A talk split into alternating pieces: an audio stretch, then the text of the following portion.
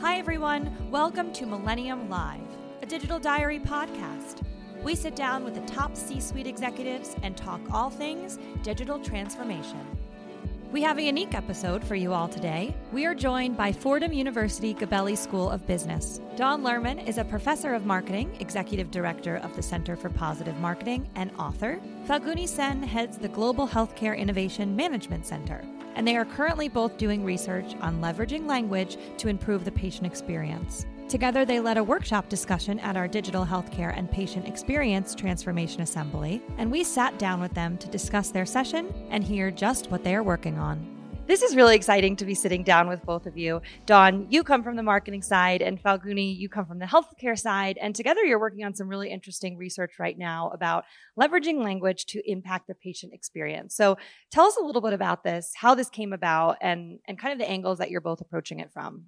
Sure. So, as a marketing professor and also as the executive director for the Center for Positive Marketing, uh, I do a lot of work uh, around how to ensure that uh, marketing is a positive force for consumers, for society, and so on. Uh, one of my prime areas is the role that language plays uh, in the customer experience. And that was something that we thought was an unexplored area or underexplored, perhaps I should say, in the healthcare space. Great. As you know, Kara, uh, over the last couple of years, patient centeredness has become key to the healthcare industry. And along with that has come the, the, the various tools and the ways of looking at and understanding patient satisfaction, their engagement, and various other things that marketing folks have done for a long time, but with an industry that's been very, very different from the healthcare industry. So, what Dawn and I did was that when we were talking about this and we saw how a number of marketing tools were being used in the healthcare industry, we weren't very sure that they were all being focused to the nuances of the industry appropriately. So we got together and we came up with a large number of questions that we wanted to address. And our project on language is actually the very first one that we are looking at to try and see whether the use of language, what difference does it make for patient centeredness or customer centeredness as we are talking about it in healthcare these days, as well as patient engagement. So that's that's our agenda. That's great. So, so Dawn, you're an expert in the field of language, as you said, and marketing, and you have a book that you co-authored, "The Language of Branding." So, have you always had an interest in healthcare? And to follow up on that, is it a different ball game working in this space? So that's an interesting question. Have I ever, have I long had an interest? Um, I have not long had an interest uh, in healthcare specifically, but I've always been very interested in how marketing concepts and tools can be applied in various industries. And if we look at the importance of healthcare as an industry and also the, the focus on the patient, on the, on the person, on the human, uh, that is always something that has been interesting to me. It makes a lot of sense to bring it all together. Mm-hmm. and then Falguni, as head of the Global Innovation Management Center at Fordham, you obviously know and you see firsthand uh, the speed at which digital transformation is taking place. So, how do executives keep up? What what do they need to do to be staying ahead of the curve? A number of things. It's very, if I may use the word seductive, to take tools from other industries and just directly start applying them. It seems to be an easy way for the healthcare professionals to move into the digital area or into the even into uh, uh, into adopting marketing concepts into healthcare because the solutions seem to be ready made and available. So one could argue that all they need to do is to talk to good marketers and learn those tools, and it's a training issue. But actually, it is not. What it is, is that the flow, the workflow, and what goes into the workflow is so different and what creates legitimacy to certain stories or narratives or language in the healthcare industry is so different that you have to really start from scratch. And you have to really look at what it is you want to do. What are the assumptions that marketing works under to be able to move in that direction? What attracted me about working with Dawn and her center was that she, her center is called Center for Positive Marketing. And she really looks at how the language of marketing is used to communicate specific nuances that are positive outcomes that take place within an industry. That's perfect. So, what executives really need to do is to go into basics, understand what positive marketing is all about, what it is trying to uh, communicate, and then work on that. And then look for tools and adopt them and adapt them uh, as appropriate It's back to the basics. Back to the basics. yes. So it's a it's a really unique opportunity that you get to present this research to our C-suite executives, CMOs from the provider networks, as well as um, CNOs and CXOs from those networks as well. So, what are you hoping to gain from sharing your work with these folks? Exactly, actually, what I just said. what I'm really hoping, and this one is focused just on language, which, as you know, is only one aspect of the entire gamut of marketing tools and capabilities that are coming into uh, the healthcare industry from branding into everything else. And in this particular uh, session, uh, Dawn's expertise on language and branding, I'm hoping that our executives will begin to understand that language matters, will begin to understand that specific styles in which, in which things are communicated actually has an impact on a number of patient centered outcomes, such as adherence to therapeutic plans, such as trust.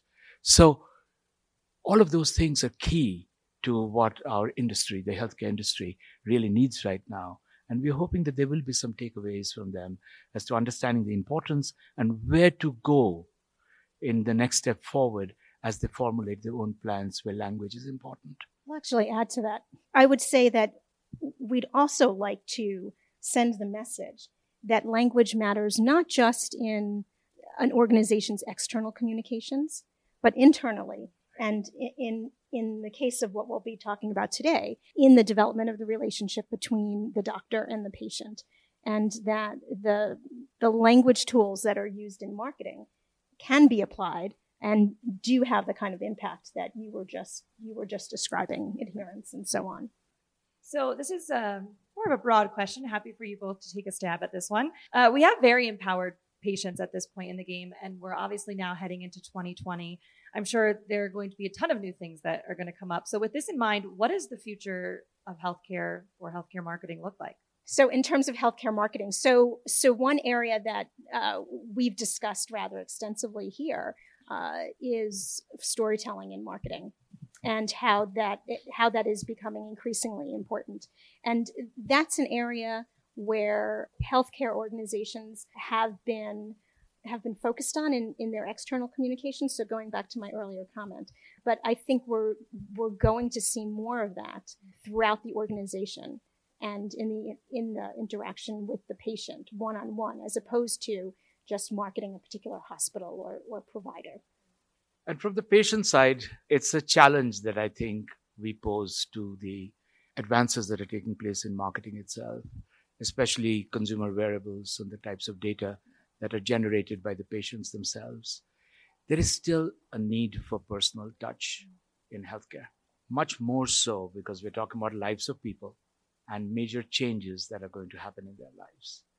To the extent that that personal touch remains important, we will have to figure out a way where the empowerment of the patient is guided through engagement in a decision making process. What that will require, however, is the physicians to buy in a lot into understanding how the physician patient dynamics is going to work almost towards joint decision making. That's a challenge. If we can actually do that, then a lot of the changes that are taking place with patient empowerment through information and data, through Google searches and various other kinds of things, is actually going to move into a very positive direction. So, you've both now been to the Millennium Alliance assemblies multiple times, and we're very happy to have you back. And as academics, you obviously are very well versed in these types of programs where peer to peer learning is really the key and and the sweet spot to for, for, attendees. So, so what are some of the benefits of continued learning, especially in this small, intimate environment like this at the Millennium Alliance? So, what struck me most, and what I find very encouraging when I come to these events here, is how the industry is moving forward, but everyone has different experiences based upon the way their particular company or their particular provider space and their particular uh, patient population is structured. So when we look at that, the amount of sharing that they can do about what are some of the success stories? What are some of the nuances that you've got to be careful about? And do not fall into the following pitfalls. So, from the practical side, it's, it's extraordinary what the peer to peer learning is there. To the extent that the industry has not matured and is not likely to do so in a while, this will continue to remain a major learning opportunity uh, for people in this field. The smaller nature of this of this kind of program it does exactly what you're describing. It also provides an opportunity to discuss and debate best practices, and it's much easier to bring that back to your organization when you can go into the kind of depth that you can go into in a smaller kind of event. I also really appreciate the interaction that happens here between academia and industry. I'm a strong believer in building bridges there.